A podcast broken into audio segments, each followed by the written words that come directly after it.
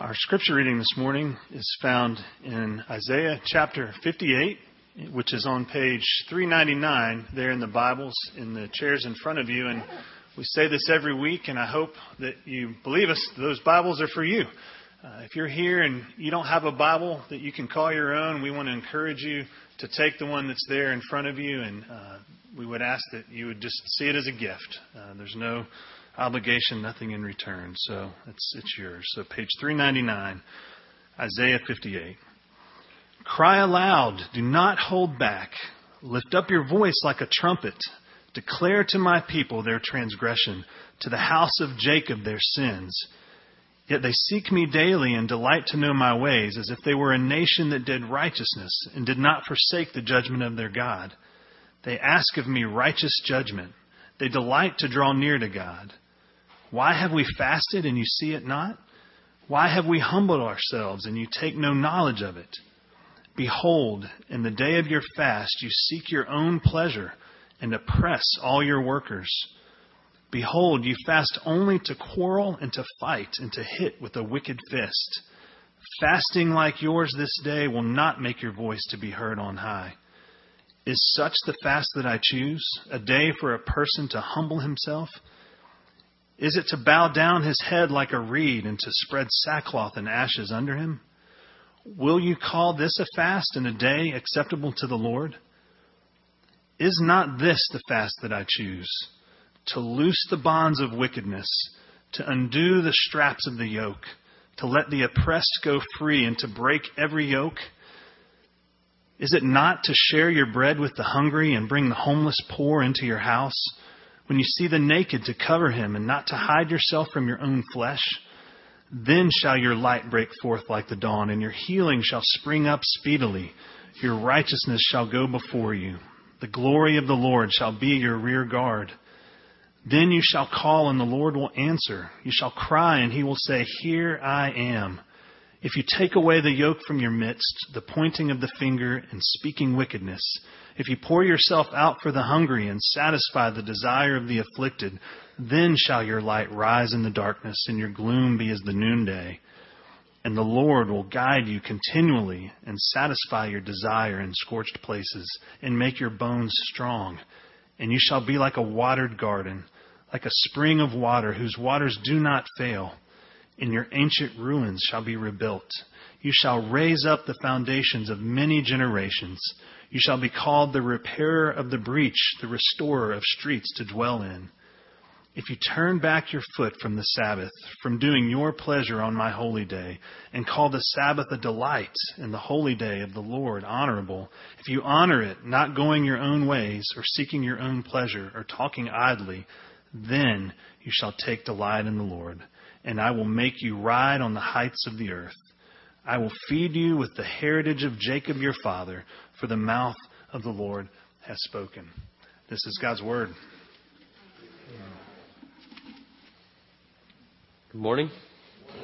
As we begin, we're going to, uh, as Chris just read for us, we're going to spend some time this morning in Isaiah chapter 58. We're setting aside just our series in 1 Corinthians. We'll come back to that next week. But uh, this week we're going to look at Isaiah 58. And as we begin and as we begin to think about this passage and as we're going to look at it, I want you just to think for a second. I know this applies to just about everybody in the room. I want you to think of different times when you've gone to a funeral.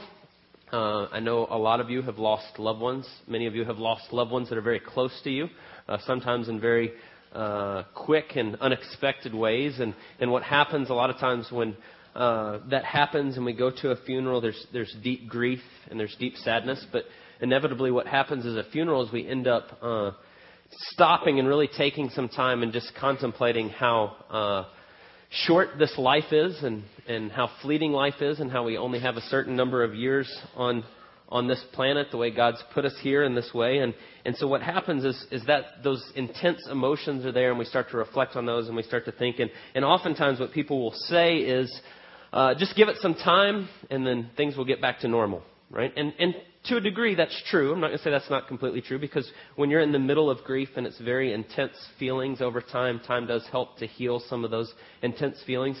But in some ways we say that, oh, things will get back to normal like uh, all this reflecting on how short life is and how quick things can come and go and all that. We go, oh, it'll get back to normal. And I just wanted to submit to you this morning when, we, when we're in the midst of that and we're in that place where we're really thinking about it, uh, maybe that should be the normal. Right? Maybe we're seeing things more clearly at those times than at the times that we call normal. Right? Because what happens in those times is we start to see how fragile life can be and how short it is in the time that we have on this earth is, is very fleeting and it's not that long. As, as James says in chapter 4, our life is just a mist and then it vanishes. That we're here for a second. And the scope of eternity, 80 or 90 or even 100 years, is really not very long.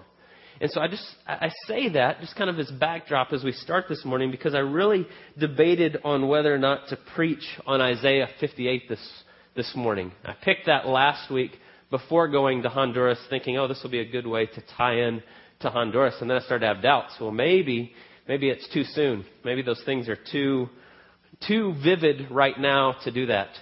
But as, as I was just saying with the funeral, I would say actually uh, things are clearer right now than they've ever been. I see Isaiah 58 in new ways that I hadn't seen quite before. And so I want us to take a few minutes and just walk through that. And I want to, want to do it today because I'm afraid things will go back to normal. And I say it this way I don't want them to go back to normal.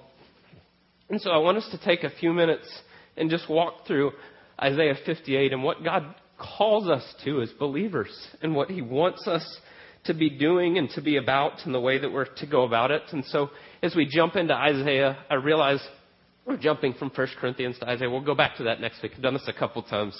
Now, we will get through 1 Corinthians, but as we jump into Isaiah, just, just to set real briefly the scene, you know, Isaiah writes about 700 years before Christ would come.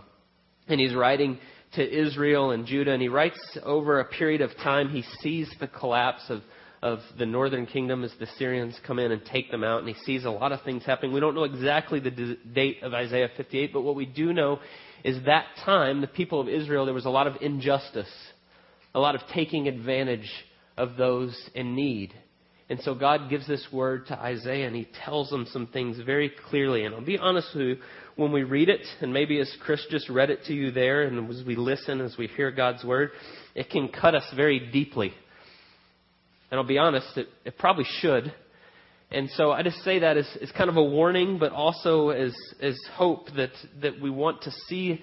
Uh, sometimes we want to be cut deeply so we see more clearly what the Bible says, that we get more centered on God's Word. And so before we do that, let's just pray briefly and then we will look at this passage together. Lord, we just ask that you would be in this place moving today.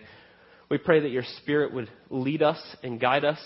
Uh, we, we know that your Word is sharper than a two edged sword, and sometimes it does cut us. And so we just ask this morning if that's uh, what needs to happen, that we need to see it more clearly. We ask that you would do that. We ask that you would uh, reveal to us how you want us to live and to follow you. And we, we pray that you would encourage us through your word and that we would leave here having seen you more clearly. We just confess this morning that we need your spirit to move to understand and to apply this in our lives. And so we just invite you to freely do that in this place. We, we beg you, we ask you to do that in this place. And we pray all these things in Jesus' name.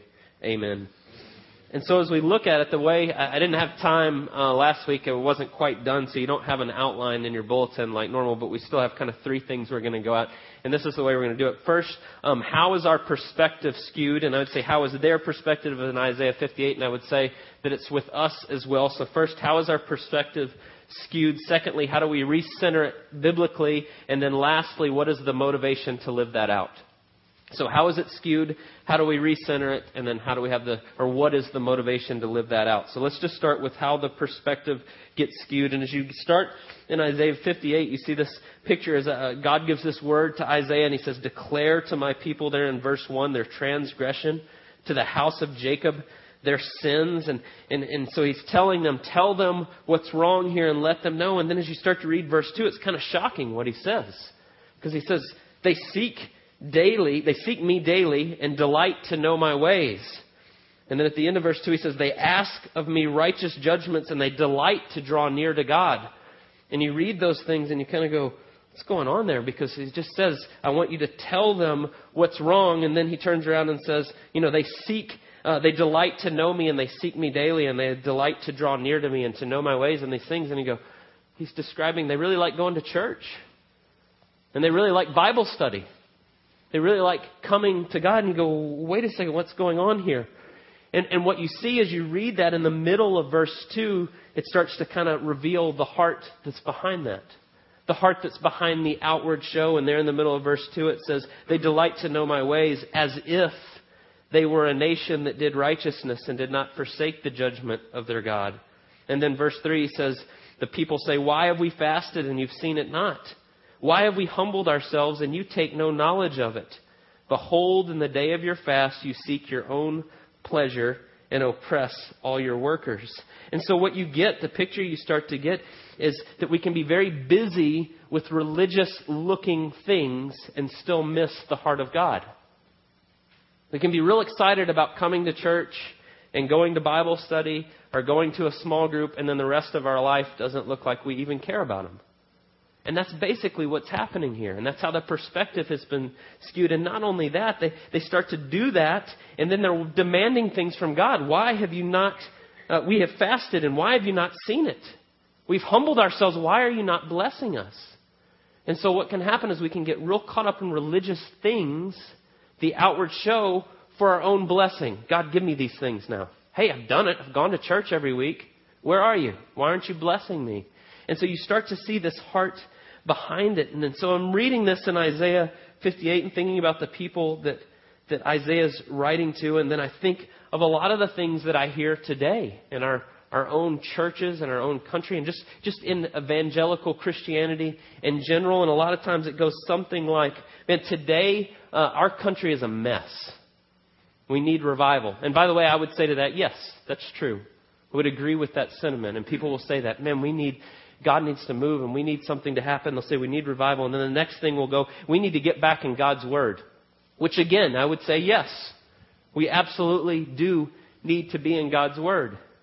We need to be holding that above and over everything we do and we say and the way we think. And that's absolutely true. And then the next step will go, and we need prayer. National Day of Prayer, and we need to be on our face before God. Again, absolutely yes.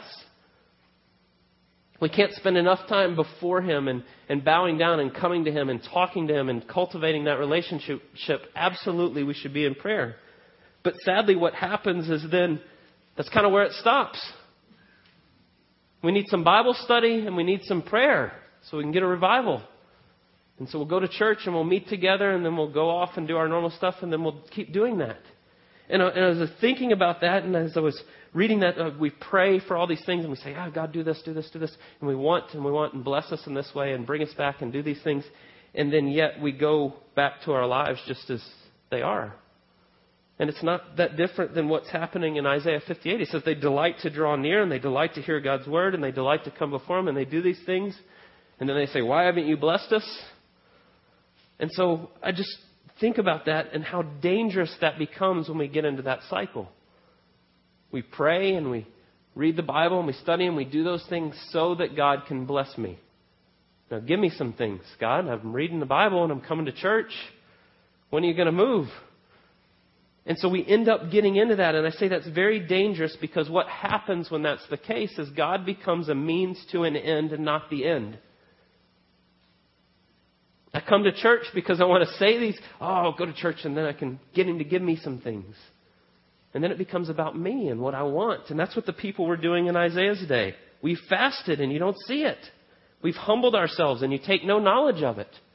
And so we see that, and I see that even today in the church. And so I want us just to think about that for a second. That idea of just where church, religious things becomes about me, really. Becomes about wanting whatever, whatever it is, these things. And so uh, it's very careful. And I say that's how we get our, I would say how we get our perspective skewed. When it becomes religious activity kind of for the sake of religious activity or religious activity for the sake of what can I get out of it. And so how do we re-center on a biblical perspective? And I'd say that's the second thing. How do we re-center that?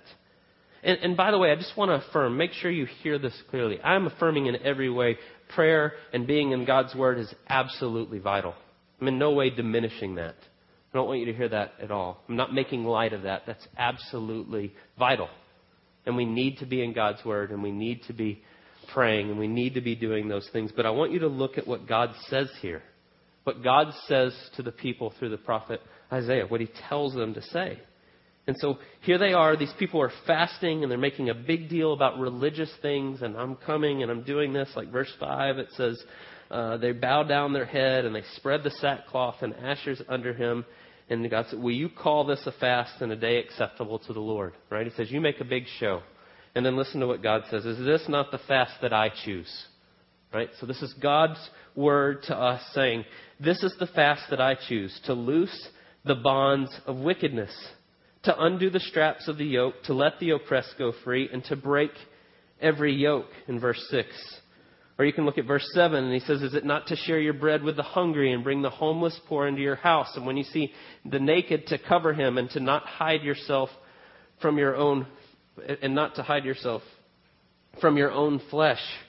Or in verse 10, he says, uh, If you pour yourself out for the hungry and satisfy the desire of the afflicted, then shall your light rise in the darkness. Or verse 13, he says, If you turn back your foot from the Sabbath, from doing your own pleasure on my holy day, and call the Sabbath a delight, and the holy day of the Lord honorable, if you honor it, not going your own ways and seeking your own pleasure or talking idly. He says, I don't want you to gather and do religious things and talk idly about it and seek how it brings you pleasure and for you. I know that's not what I want. God says, I want you to go out and to do these things and loose the bonds and undo the straps of the yoke and be. You see this all throughout the Bible. I was reading through Isaiah recently. You see it right at the beginning of Isaiah in chapter 1. The same thing's going on in Isaiah 1, and it gets to the point where God says, Your religious activity has become a burden to me. Says, I don't even want to look at it anymore because it's all talk and it's all show.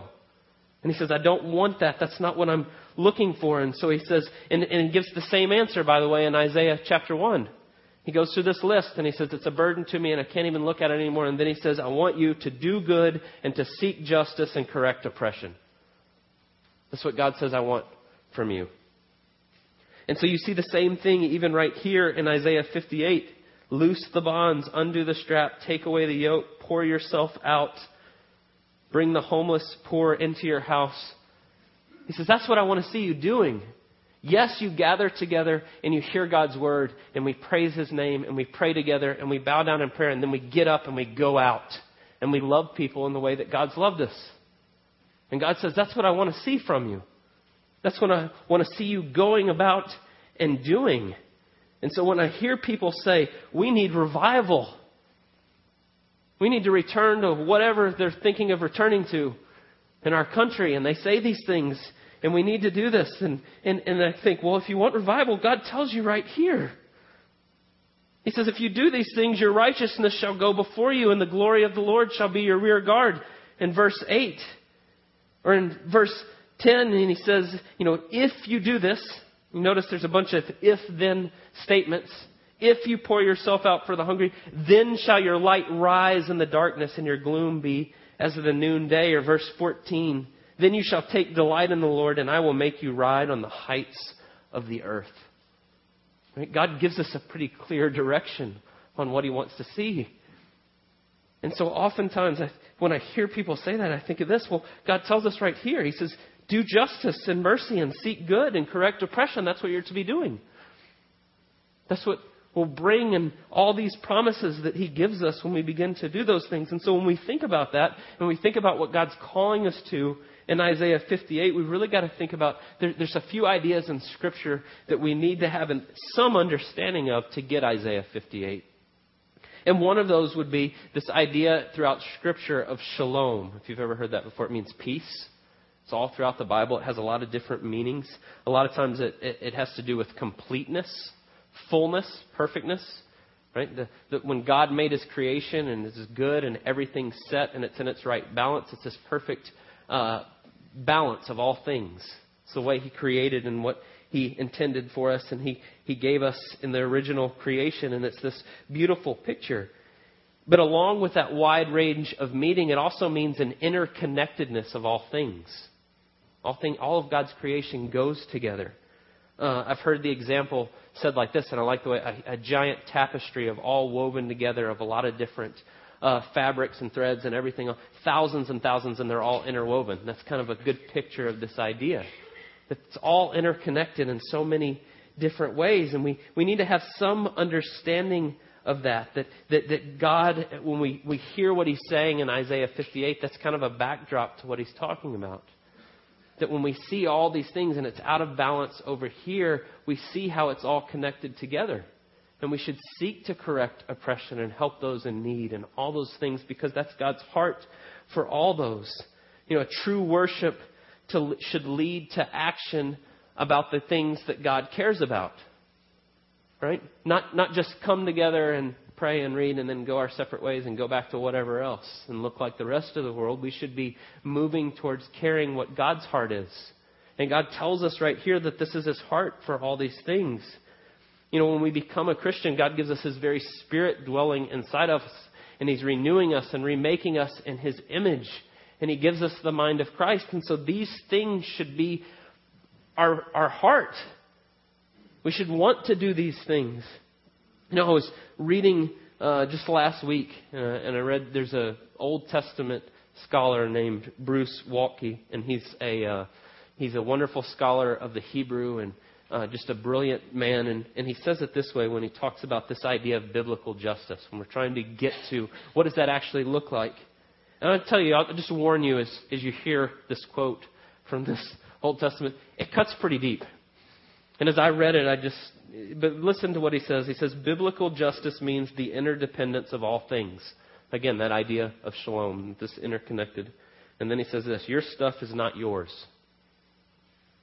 Righteous person is the one who disadvantages himself for the good of others.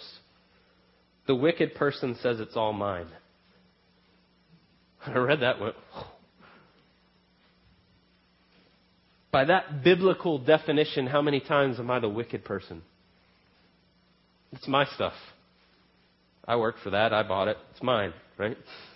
And he says, biblically speaking, it doesn't work that way because you see the interconnectedness of all things in God's creation and God's love for all his things. Or another way to say it, it was printed in your bulletin this morning. Jonathan Edwards says it this way Do unto others as you would do unto yourself. Oh, that one's pretty tough, too. Right? Because what happens when I have a need, something comes up that I know I need in my life or whatever. Oh, I need new shoes. My, my sole's starting to come up. I go buy new shoes for me. But when somebody else has a need, it's like, ah, you know, they could probably go a little longer. Right? We do that often. We don't do unto others as we do unto ourselves. We do unto others as, ah, maybe I'll get to that later. Or I'll give them a little what I got left over. And so this picture that starts to emerge of what God wants for us. You know, you think about even the way Jesus talked, the greatest commandment. They asked him, well, what's the greatest commandment? It's to love the Lord your God with your heart, soul, mind, and strength, and to love your neighbor as yourself. And you see this all throughout the Bible. You see it right here. You know, verse 6 says, to loose the bonds of wickedness, to undo the straps of the yoke, to let the oppressed go free, and to break every yoke.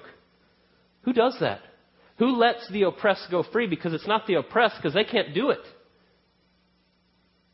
And if I see the oppressed and I can act and I can do something and I don't, then I'm back to the wicked person that says, ah, not really. Right? Because the Bible says it's an interconnectedness of all things. And so we seek to correct those. And you see that all the way through here. You know, what happens, I want you to think about it for just a second. What happens when someone wrongs you? Right? You want justice. And so if I'm going to do unto others as I would do unto myself, I should go after those things that are wrong just as I would if it was done to me. And so that's the picture that emerges here. And it's the, the way you see that God's telling us, I want you to live out your faith, and that's what it should look like. And that's kind of a scary thing when you start to think about it and when you start to see it that way. You know, this week I was, I kept thinking about this idea. You know, we've been supporting living water for a couple of years now in this church and to go on this trip and to be with the men that do this all the time. And you see it up close, and then all of a sudden you realize they're lifting the yoke of so many things. Right? They're going into places where people literally don't have water. And they're saying, we want to help you fix that. And it may be just a little, but it's the first step. We need to remove that to get anywhere, right? I mean, th- if your family didn't have clean water, the only water you have access, you drink, it makes you sick. What would you do? What would you do for your children? You get to working on how I'm going to do that. How am I going to fix this problem? Right? And then when I read this and I think about this biblical idea that my stuff is not mine and the righteous person is the one who disadvantages himself for the good of others, what does that mean? It means I should be caring about those people as much as I care about my own stuff. Man, that's hard. Because it reveals my sinfulness. It reveals how self centered I am. How I just want to let that go. And so we'll, I want us to try to get back to this proper balance. And, and hear me in this. I want to just pull back for just a second because what can happen as you start to talk about these things? You'll go, oh no, getting into social justice and we're getting into trying to fix all the world's problems. And that's not what the church is supposed to do. And we kind of pull back and we, we step away from it and go, oh, I don't know about that. And so I, I just want to be clear. There are churches that go too far on this. And what ends up happening is they say helping others, helping provide water, helping provide whatever. That is the gospel. That's the good news. We go and we love people the way Jesus loved us, and that's it, and that's what we do. And I'd say, no, that's not it. Yes, we are called to do those things, but that's not the gospel. The gospel is that the God of the universe came down and he did what you couldn't do for you so that you can have a relationship with your creator. That your creator is your redeemer and he does for you what you could never do for yourself and he gives it to you as a free gift and it's only by faith in what Jesus has done for you. That's the gospel. You're saved by what Jesus does for you. And so if we go and we pretend that giving someone water is now the gospel, we've missed it. And so we have to be real careful because there has to be a, a balance. And that's why I said, and I'm going to say it again, that's why word, being in the word and preaching the word and telling people and praying is so important. We can never leave that behind. That can never be, oh, we do that and now we move on to those other things. That always has to be there.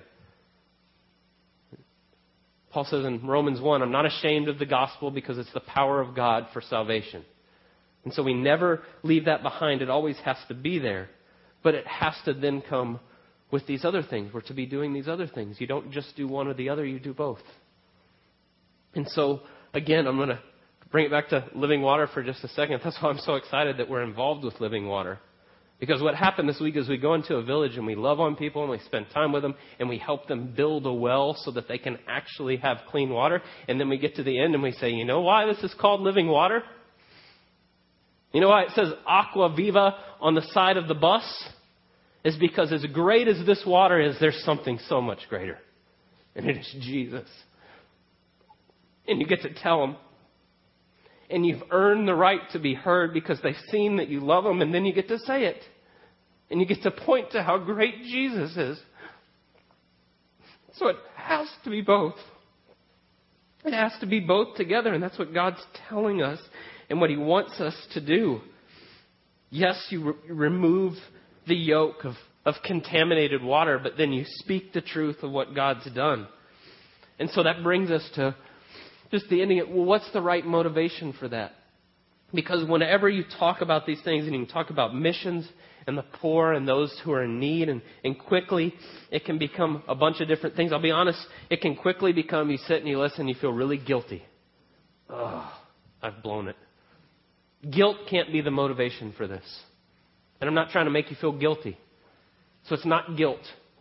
It can't be guilt. That's, that's not the motivation. It can't be, oh, okay, so let's help the poor and let's do these things, and then God will get our economy back on a strong footing. Can't be that either. Because if it's that, then we're verse 3. We've fasted and we've done these things. Where are you, God? What am I going to get out of it? It can't be that because then that just becomes self centered and it comes back to me and it's, well, God owes me some stuff because I did some things for Him. And it can't be that. It can't be pride. Oh, well, I'm a good Christian.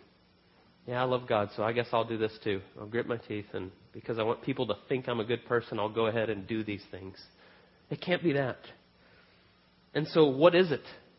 What is the motivation that's ever going to spur us on to actually just get after it and do these things? And it's verse 14. You shall take delight in the Lord. It has to be a delight in who He is. We have to be so overcome with His extravagant love that He showed us and what He's done for us that we then just go out. And we want people to see. And we want them to know and to taste the goodness that is our God and what He's done for us.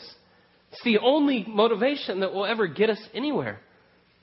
You know, I was blown away as we would ride around and we'd listen to these guys that have lived, that have worked for Living Water for 13 years, and they do this every week.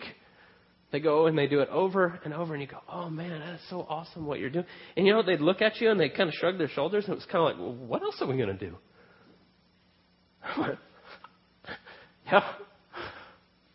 Well, I kind of lay on my couch a lot of times. That's what else, I guess. But and they just go and they do it, and they do it over and over.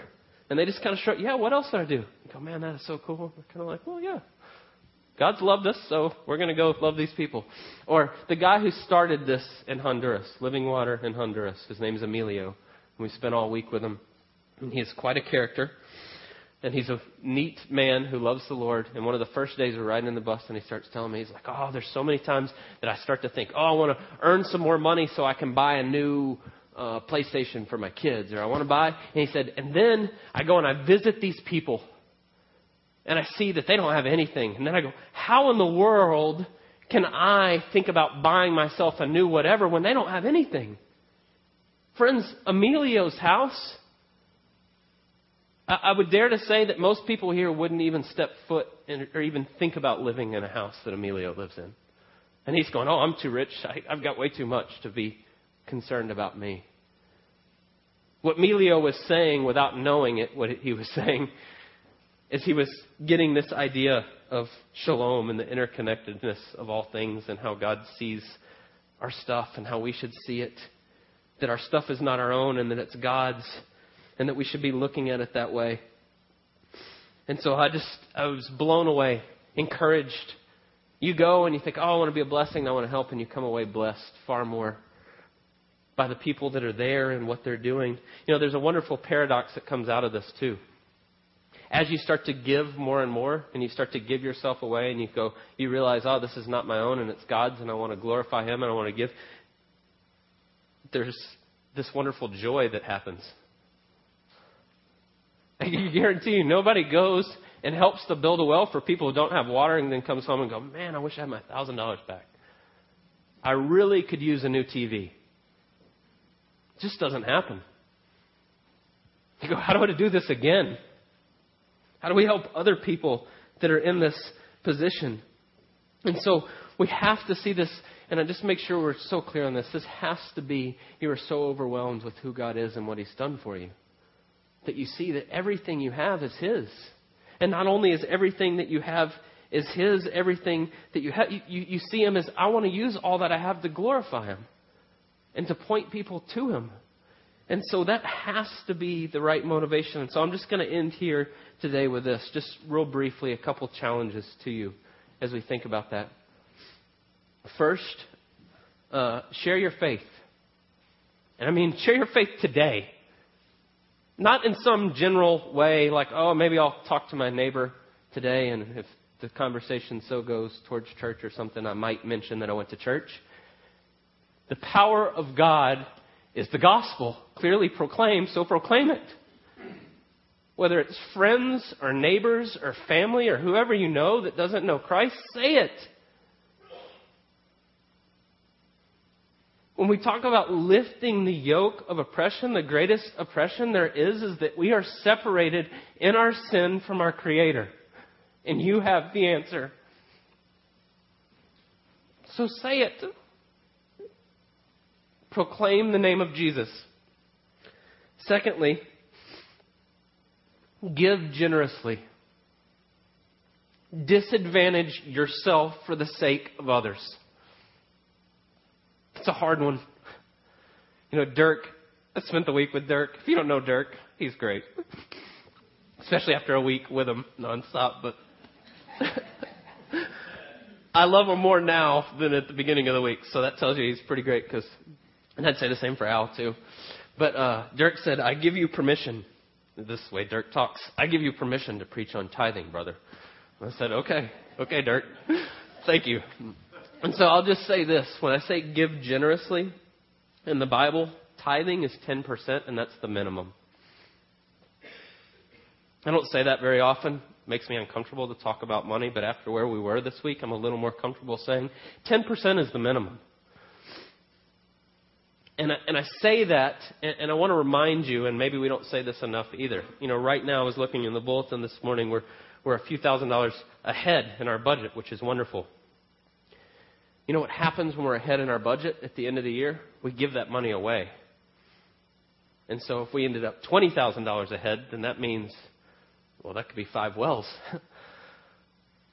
or for $40,000 or 50 or whatever it is, the more generously we give, the more we can do. I'm not asking you to give so we can build more stuff or whatever. I'm asking you to give generously so we can do more for the sake of God's kingdom. So give generously. And then lastly, I'm just going to say this, and maybe this is the seeing it more clearly this week or not. I don't, I don't know, but go. You need to go to one of these places. If you are physically able and it's in your power to go, go. Go to places where they've never heard the gospel. Go to places where they couldn't even fathom the way that you live. Because it'll change you. And you'll begin to see what God's saying when He says, I want you to be poured out for these things. My heart is for these people, and I want you to see it. And so I just say that I hope that's uh, not too, I don't know. I don't really care. I was going to say, I hope it's not too heavy handed, but it's what Isaiah 58 says. So let's pray. Lord, uh, I thank you. I thank you for the immensity of the blessings that you've poured out on us right here in this place. The things that you've given us, this place that we have to gather together, that we can uh, join together and we have uh, without fear of persecution, and we have an air conditioned building and a beautiful setting, and all these things that you've given us, and we thank you for those. I pray this morning that we'd be ever more faithful to follow you wherever you're leading.